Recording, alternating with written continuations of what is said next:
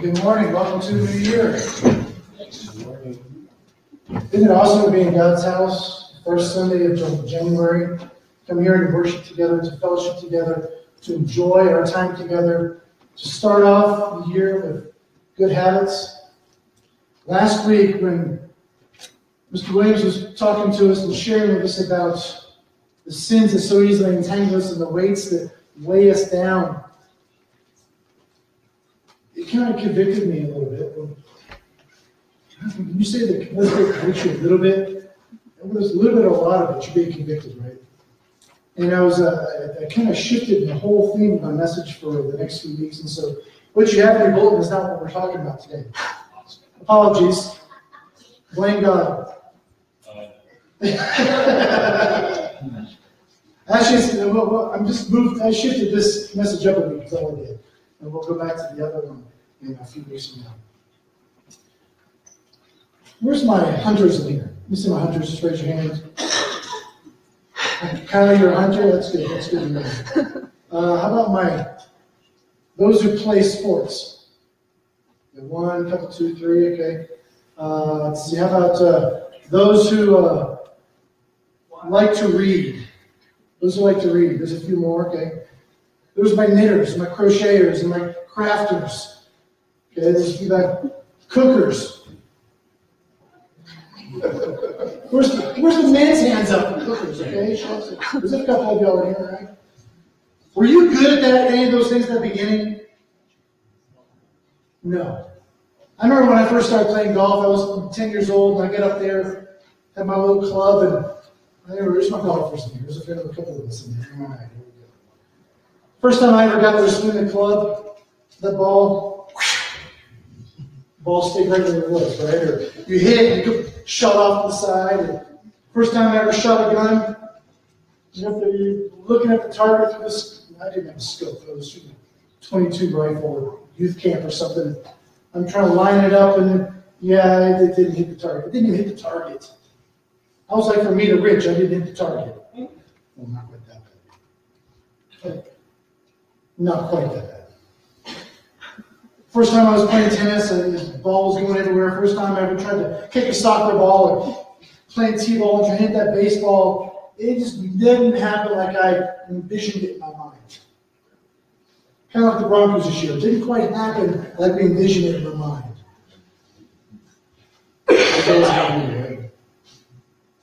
But it takes time and effort. It takes time and going after these things and to continue working at it over and over and over again until we get it down to where we want to, to where I can hit the target, where I can hit the ball where I want it to go, where I can hit that ball at the tee, even the tee ball, and go out to the outfield. Catching the ball, crocheting, knitting, all these things that we do, things that we practice.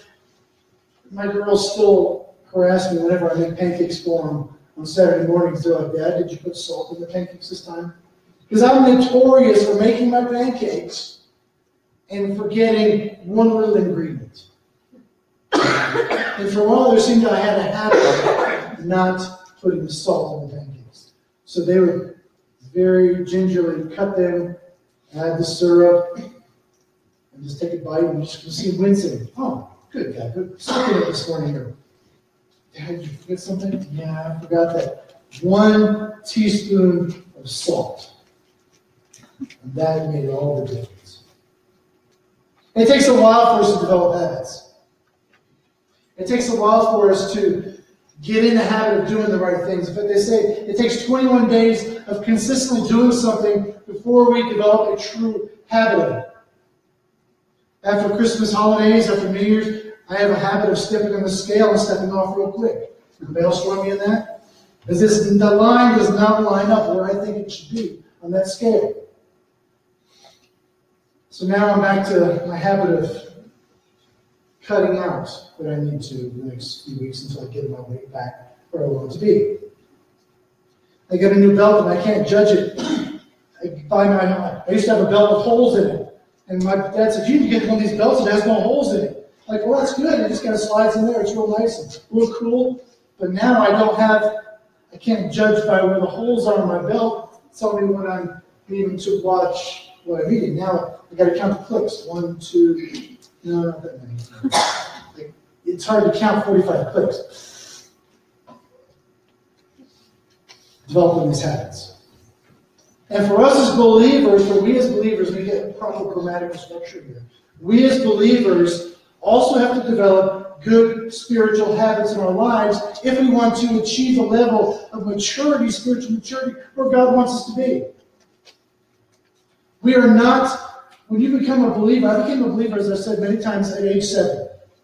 And hopefully I'm not at the point spiritually now, if almost 49, speaking of which, two days from now, there's a great birthday coming up. Just in case anybody's curious, chocolate pies are always welcome. Gifts at the door, gift cards, all just, just saying. I'm not at the point at 49 where I was at age 7. Hopefully I progressed in my walk with Christ. But it didn't happen by accident. It takes active participation. It takes thinking about it. It takes looking at my life and practicing spiritual habits, putting these things into play in my life so that I can progress and become the man of God that He wants me to be. And I'm not there yet. Well, you, David, you were a missionary for 20 years. You're, you're the pastor of this church now for almost three years. Are you sure you're not where God wants you to be? No. God, I'm not where God wants me to be. I'm not the husband and father God wants me to be. I'm not the kind of leader or the pastor that God wants me to be. I'm not in my walk as a believer in Christ where He wants me to be. Every year I have to make, I have to reaffirm, I have to get my life back on track. And the first year is always a good time to do that, right? So as you reevaluate your life, you reevaluate. Last year, you go, oh, I messed up, and I stopped reading in February.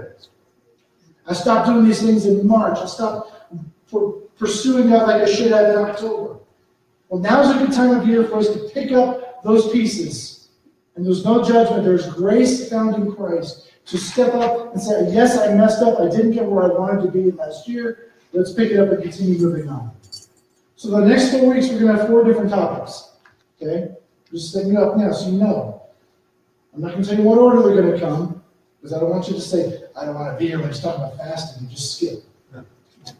Okay, so today we're talking about Bible reading, how we need to integrate this spiritual discipline into our lives. And over the next three weeks, we're going to talk about prayer and fasting and community of believers. Okay? Now, I'm not telling you what order they're coming in. Because when we get to talking about fasting, they're doing all these Baptists, they're going, what? You want us to fast? Yes, I do, actually. One of the greatest spiritual disciplines we ever began to practice in the overseas. We learned how to fast and began to enjoy fasting.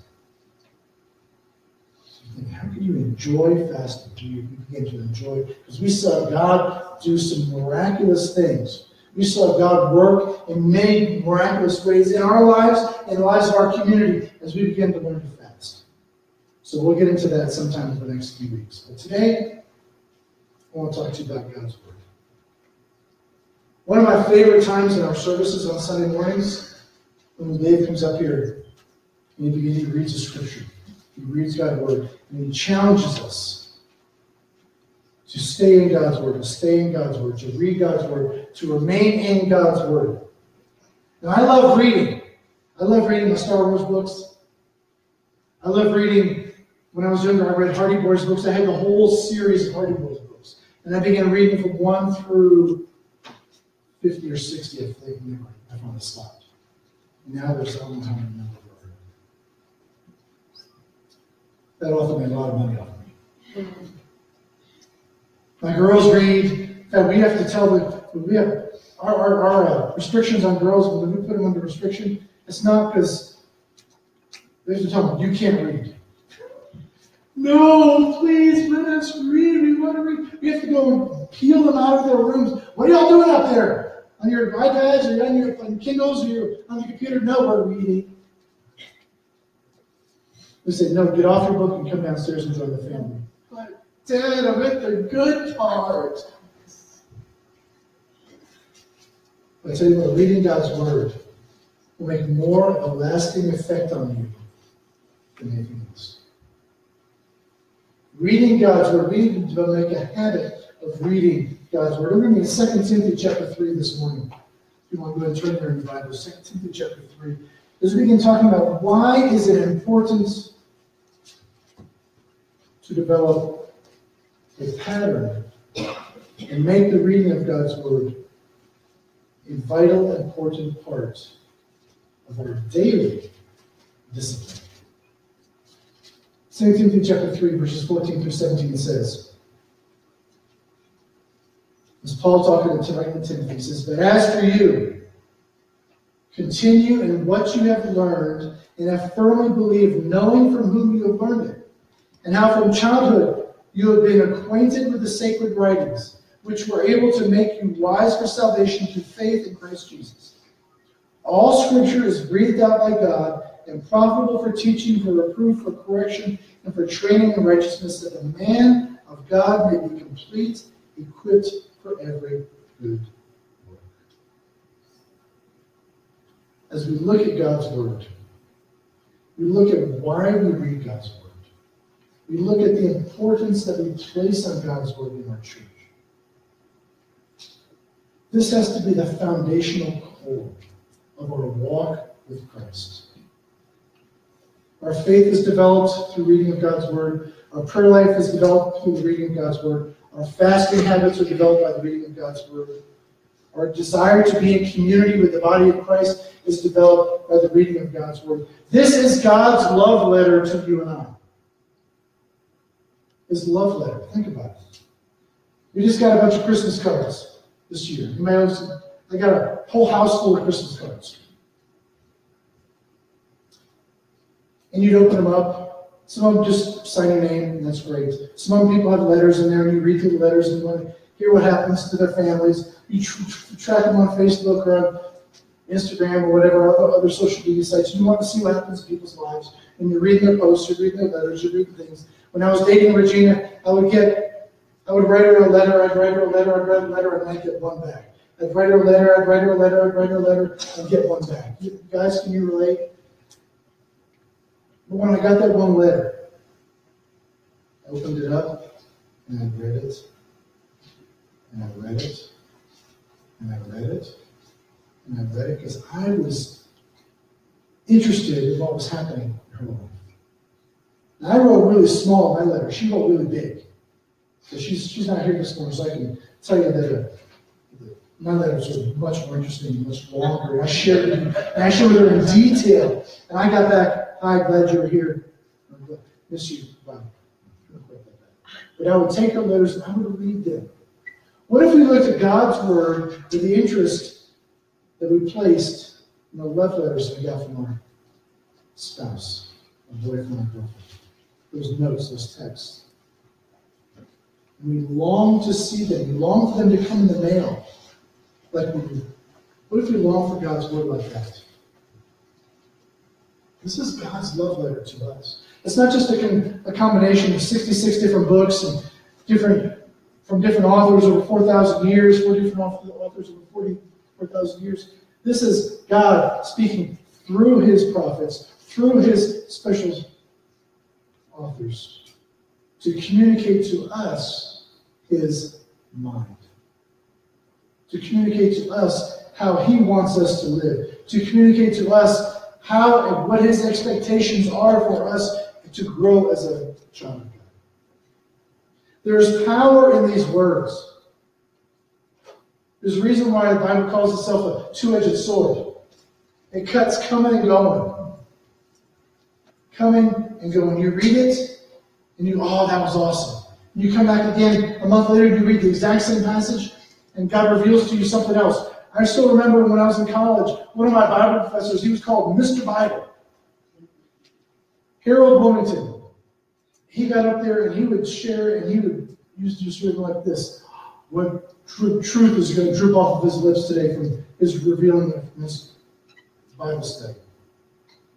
And he came into class one day when I was in seminary. He says, Students, I want you to know God taught me something brand new today in God's Word. What? This guy's like hung out with Jesus back 2,000 years ago. And really, God showed you something new. He said, I mean, he opened up and he says, Let me show you in the Old Testament what God showed me today. And in his quiet time, you're like, Really? You're still having a daily quiet time where God's revealing stuff to you new each and every day? Yes. And it impressed upon me the importance of making sure that I'm spending time in God's Word. Because it's not just a book like the Hardy Boys books. It's not just a book like C.S. Lewis's books or the Lord of the Rings books or whatever you like to read. This letter, this instruction manual from God, is vital to our walk with Christ. In fact, Paul even says that to, here in 2 Timothy, he even writes this to, to, Timothy. He says there in the first couple verses, this is as for you, continue in what you have learned and what you firmly believe, knowing from whom you believed it, and how from childhood you have been acquainted with the sacred writings, which are able to make you wise for salvation through Christ Jesus. He says, Timothy, this word, this, these, these sacred scriptures that you have, these sacred writings, they're totally authoritative in your life. You can rely on them, you can trust in them, you don't have to doubt any part of this book. They are totally and completely authoritative. Trust them. Fact, he says, go back.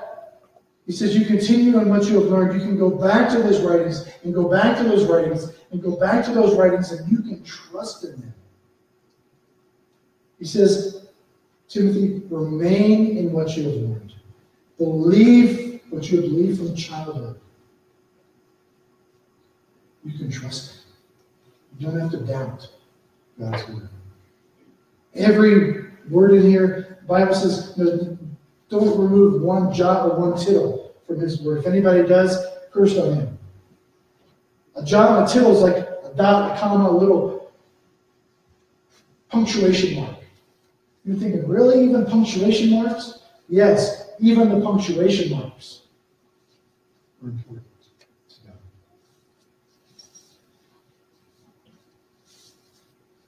He affirms that even those sacred writings, remember back then when Paul was writing, they didn't have the New Testament as we have it today. All they had was the sacred writings with the Old Testament. How many of us enjoy reading the Old Testament? One or two little fingers. How many of you say, I really wish I could get into Leviticus today? One, two. I long to read the minor prophets. I can say that now. I couldn't say it a couple years, a few years ago. As our families, we've been slowly reading through the Bible together. We got to Leviticus and Numbers, and you're like, oh, really? Okay. Tell you what, when we got through Leviticus and Numbers, our family walked away going, wow, there's a great depth of truth in there. And we didn't get bogged down in the so and so we got so and so we got so and so we got so and so we got so and so because we began to see how God was working it all together and His plan was revealed to us in His Word. I'll tell you, I told you before, and I'll tell you again. One of the greatest times I ever spent in God's Word was when I read through this entire book in 90 days. That was my plan. Actually, I read it in 100 days. My plan was to read this whole book in 90 days to get this overview of God's Word, an overview of God's plan. And I walked away after 100 days going, wow. And I began to fall in love with God's Word at that point. Another time was Virginia and I, when we were dating, we used to read, we prayed through the Psalms together. And this was by a time to impress my girlfriend. We used to begin praying through the Psalms over the course of a couple of years. And we read through Psalm 1, and I would read verse 1, and then I'd pray about it, whatever God put on mind. And she would read over verse 2, and then she would pray. Then I'd read verse 3, and then I'd pray. Then she'd read verse 4, and she would pray. We got to Psalm 119. The others we could pretty much do in one day or one night. I said, honey, let's, let's break up Psalm 119 into about four or five days. The longest chapter in the Bible, right? Everyone stares away from it. I, I, I got Psalm 119, 114, though, that word's a lamp in my feet, light my path. We all got a few of these other verses. But who's going to sit down and read 119 all at one time? I do it now. We sat down and we began praying through Psalm 119. And we took it section by section by section by section in the course of five or six days. And we walked away from that psalm Realizing that this is not just David writing this. He, David is communicating to his readers and to his hearers of this song his love for God's Word. How he longed for God's Word. He saw the preciousness of God's Word. He found enjoyment and joy in God's Word. Psalm 119 is a love song about God's Word. Never, you don't hear that today. You don't hear people saying, singing songs about God's Word. You don't hear people singing songs about the preciousness of His holy Word. They avoid some of the difficult chapters of the difficult books. I want to challenge you this year to not avoid any part of this book, but to make it your mission to engage God in those dark, those hard places those places that are normally difficult for you. To find God, find His meaning and find His mind, find His words that are precious to you in those difficult places. In Leviticus, in Numbers, in the minor prophets, and even the major prophets, or in the Psalms. That, I don't understand this. Why is David calling down judgment upon his enemies? What's he trying to teach me there? What's God? What are you trying to teach me in this passage? Find God there. When you find God in those difficult passages, you'll walk away with this understanding of who God is and you're you are awesome. And you come to church on Sunday mornings and your worship won't just be words that you're singing in the praise time, the worship time. But there'll be, you're lifting up your voices, you're lifting up your eyes to heaven, and you go, God, you are, I'm singing this now because I realize you are an almighty God. I realize that you are much more in store for me than I could ever imagine. I realize that you are worthy of the words I'm singing, the words I'm saying, the words I'm singing. God, you are worthy as you walk away from spending time in His Word. You realize it's authoritative, that there's nothing in His Word that's been disproven. Scientists and, and liberal theologians and historians and archaeologists have tried for years to disprove this book. Years trying to disprove it. C.S. Lewis started out, his goal was to disprove God by reading his word. And he ends up at the end going, if this book is true, everything is true, I need to commit my life and become a believer. He did.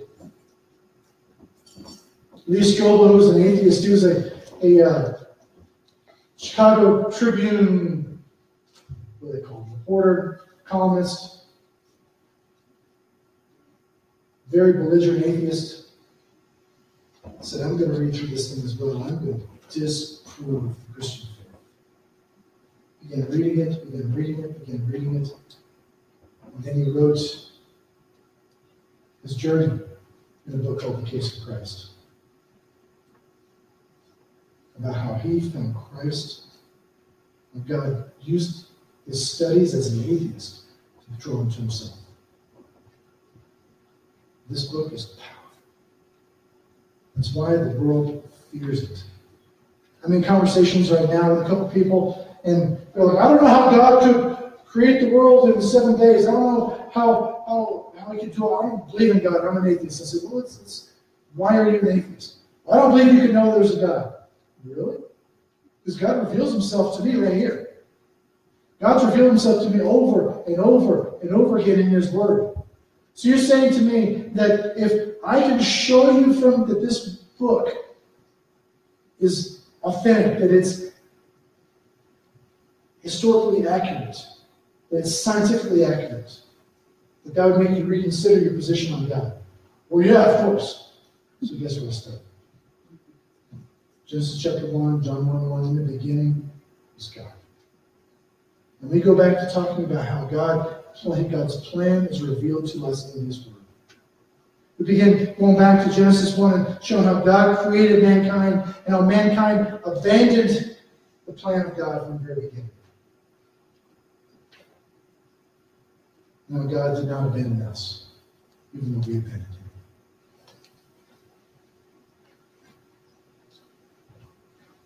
Why do we give more emphasis in our lives to social media, to what's on the tube, to the Broncos scores, to what's happening, and all these things we memorize. Uh, joke about Hanisa, she's our, our sports commentator in our house. The other day we were watching something and halftime came on, so I turned the volume down because I wanted to. She goes, No, Dad, turn back up. I'm like, What? Yeah, I want to hear what these commentators, I want to learn something about these teams. And she's got these facts and things memorized. She knows what people went to school. And she knows how, well, this this quarterback's no good, this running back's no good. Like, Where do you learn this? From listening to the commentators. My nine year old daughter. How many of us know more facts and figures about our sports figures that we follow, or the, or the actors, or the, those that are in the news than we do about God's word? See, we worship what we're passionate about, and God wants us to be passionate about His Word, about following and reading His Word. We're going to come here on Sunday mornings and worship Him in spirit and in truth. It's got to start with finding passion in this. The Jews got tired of waiting for Moses up on the mountain. He went up there for about a month to talk to God. And while he was up there, what happened down below? The Jews came to Aaron and said, Aaron, you've got to build us. We're afraid that Moses has abandoned us. You've got to build us an altar. You've got to build us this image so that we can worship God at that image. And people poured out of their pockets. They went in, they pulled their earrings out, and they brought all their gold and silver. And so Moses fashioned this golden calf. And they worshipped the calf. They were afraid that God had abandoned them, that Moses had abandoned them. And so they turned to something else and began worshiping this golden image. Moses came down. Yeah, he wasn't happy, was he? In fact, God told Moses, go down there, I'm going to wipe out the whole nation. I'm going to start over again with you. And Moses interceded on behalf of the people. He says, No, God, don't wipe them out. Let me go down and let's set things straight. So these people were passionate about their fears. These people were passionate about trying to create an image to replace God. What have we replaced God with today in our lives? What do we replace worship of Him with every single day? What are you passionate? Maybe you're passionate about getting a paycheck each week. About getting more and more and more. You're passionate about accumulating things. You're passionate about learning all the sports things like Kenisa is. What are you passionate about? Because what we are passionate about is who we what we worship. Hope that this year you become passionate about reading God's Word. You become passionate about learning about who God is from the reading of His Word.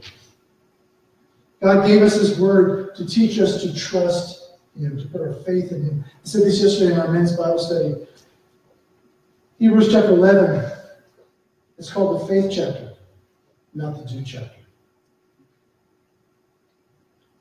The people of God who are lifted up and exalted in His Word are those who learn to trust Him and they walk in faith, not because of what they do. Their faith leads them to do, but they are exalted and lifted up because of their faith and their trust in Him. God gave us His Word partly so that we can learn to trust Him. If you want to develop, if you want to grow in your faith, you want to grow in your maturity, you want to grow in your knowledge of who God is, it's got to start right here. So all man's efforts to create God have failed. You see that with the altar, the calf. They tried to create God. God says in His Word, everything you need to know about me, I have given you right For some of us, we have a little skinny Bible, some have a thicker Bible, some have smaller Bibles, some have digital Bibles. It matters not where you find your Bible. What matters is that you find it.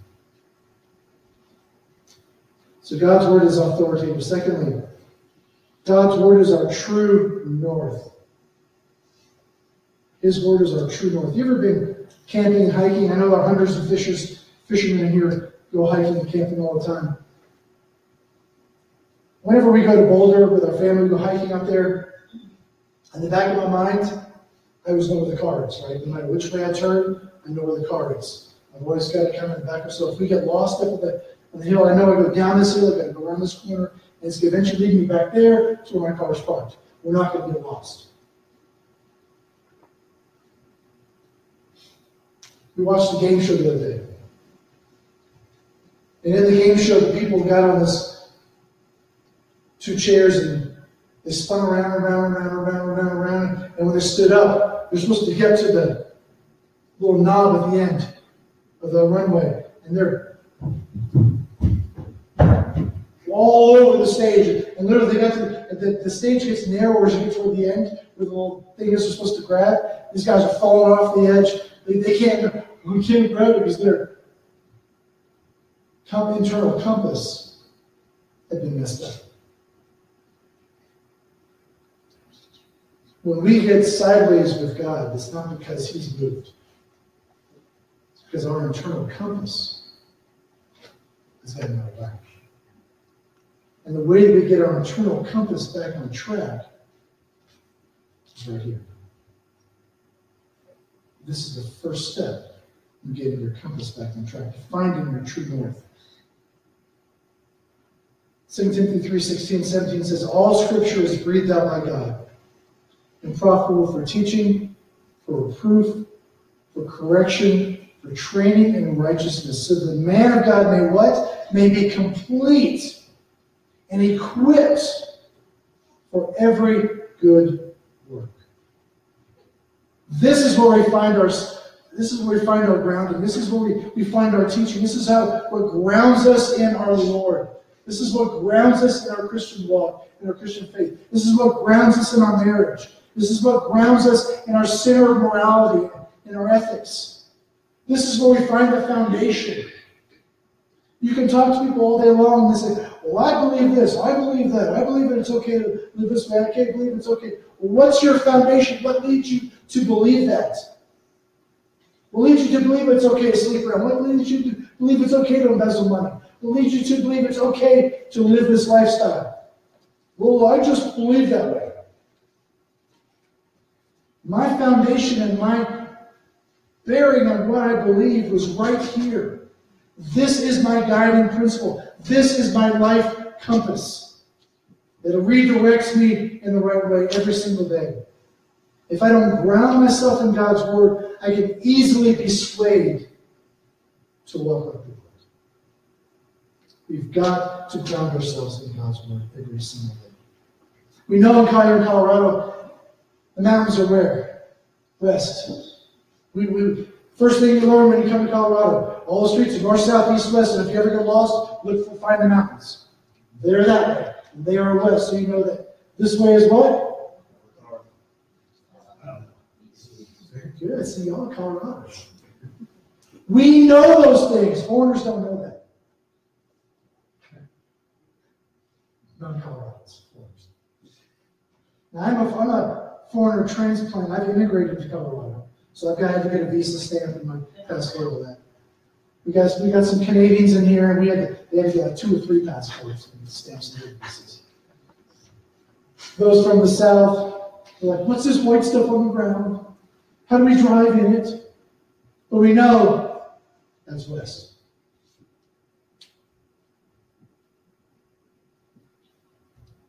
God's word, when we get off track, leads us back on the right path. My sister got lost one time. They were living, they, my parents were living up in the mountains. And they told my sister, if you ever get down to Lakewood, you ever get downtown, and you can't find your way back, because she was like directionally dyslexic. She could not find, north was south, south was east, east was something else. She could not follow directions. She could not find her way back. And she had to get back on 285 to go back up into the mountains to where my folks lived. She got herself turned around in Lakewood one day and forgot. My dad said, if you ever get lost, look west. Go toward the mountains, and then eventually you'll find the road. Make sure the mountains are on your left as you're coming in. If you're up the north side town, make sure the mountains are on your right. And eventually you'll find 285 and you'll get up the hill. She got turned around, forgot that. It started getting dark, started getting foggy, and she couldn't see the mountains. By the time she finally called, she was over way far east. She was really lost. She was going the wrong way on 285. Or whatever road she was on. She finally calls and we said, stop at a gas station and ask somebody for the directions. And this is our direction. This is our map. This is our guide. Lighting the way to show us how to get back home again. When you're in a life funk, you need to always look to the true north to find our direction. God's word always points us true north.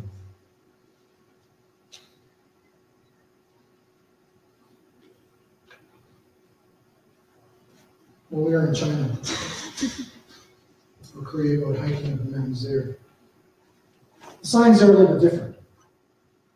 They, they look a little different. Luckily, they put the English underneath. So when we go hiking, we, we get out, can you read that? Zidong. Zidong, two I don't know how to read this. These ones down here I can read. As we get up there, get turned around. I was so thankful for the signs to show us the way back to the parking area. I was so thankful that they marked the trail for us to show us how to get back to square one. If you ever get off track in your life, this book is your trail marker. This book, no matter what language it's in, this book is your trail marker. Right? Just be pictures on a sign, colors on a, sign. It's your trail marker. This book will lead you back to the trail God wants you to be walking with Him. Now, how do we do that as, as Obviously, we, we, we want to spend time in God's Word, but why do we want to spend time in God's Word? Think about it. How, what is Satan trying to keep you from doing every single day? What is his trick? Leviticus is boring. Numbers are boring. It's full of rules and regulations that I don't understand. The Old Testament prophets, they didn't understand my situation right now. So we don't read them. We don't spend time in them. I'm going to read the red words. Those are Jesus' words. I'm going to focus all my efforts on the red words of Bible. Red letters. Unless you're like my Bible I have, no red letters. All black. Satan's trick for us is to keep us out of God's Word.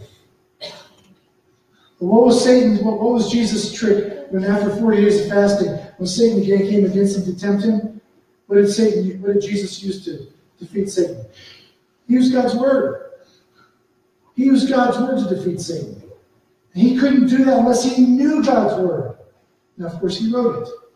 So he had an advantage over us. But that's no excuse for us to not get into God's Word. I'm, I'm this way, I've talked to some others. I just can't memorize God's Word. That's why cheat sheets are so awesome. Stick it in the back of your Bible, put it in your wallet, put it wherever. If you carry these cheat sheets around, they remind you of God's, the, promises of God's Word. Here's going to the Christian bookstore, you see this little tiny booklet. These are God's promises. Those are awesome. I carry that one of those in my car because I cannot memorize where to flip. I have a hard time memorizing.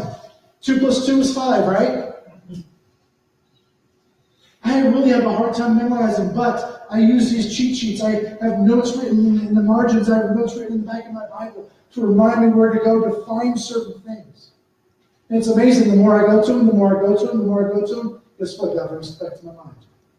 When I'm talking with somebody at Starbucks, or I'm talking with somebody in the store, or I'm meeting with somebody, guess what God brings back to my mind? His Word. Because you can't remember what you've not ever studied, what you've never read.